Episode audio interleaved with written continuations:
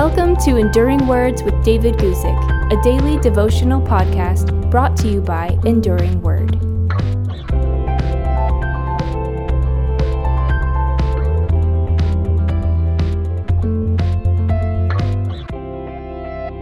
In today's short word from God's Word, I, I want to read to you something from Psalm 119, verses 13, 14, 15, and 16.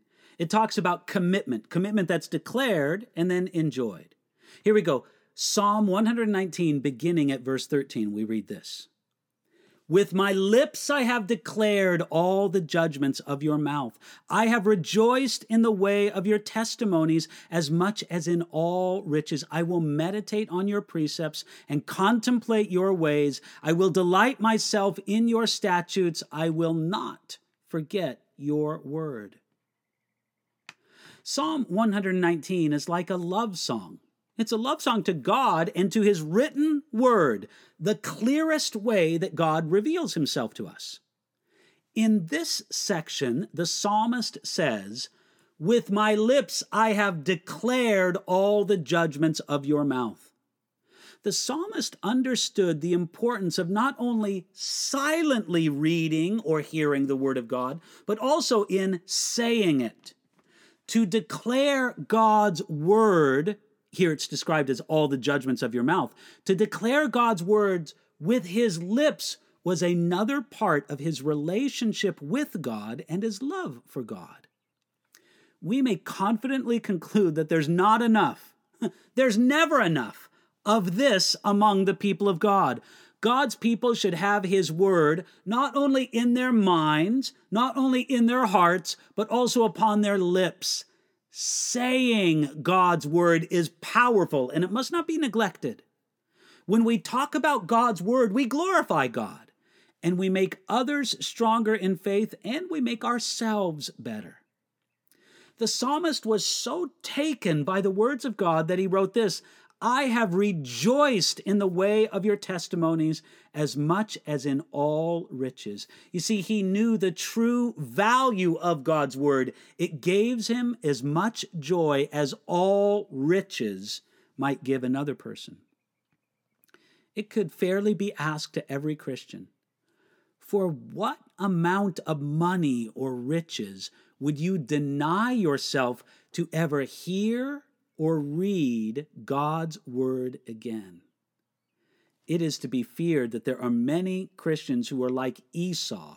They would gladly sell this birthright treasure for the equivalent of a bowl of stew.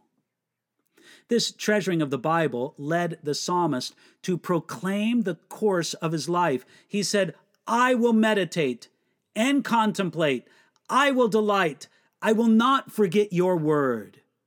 You see, the greatness of God's word led the psalmist to a great resolution of his life. His life would be filled with God's word. In his mind, that's in the words meditate and contemplate, it would be filled in his heart, that's in the word delight, and also in his habits, that's in the phrase not forget.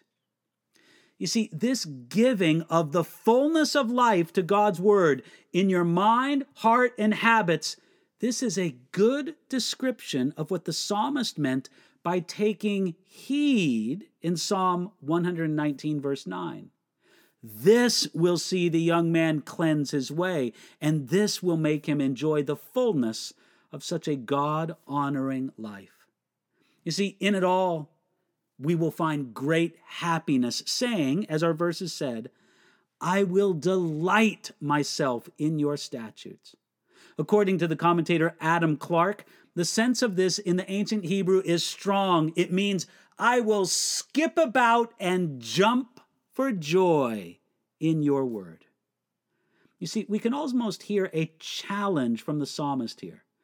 Here's his challenge Hey, you live your compromising, impure life that thinks it knows pleasure and satisfaction. I will cleanse my way and give the fullness of my life to God and His Word. And then we're going to see who will be more blessed, more happy, and more filled with life. Brother, sister, friend, I hope you know the greatness of God and His Word, and you rejoice in those things in your mind, in your heart, and in your mouth, and you do it today.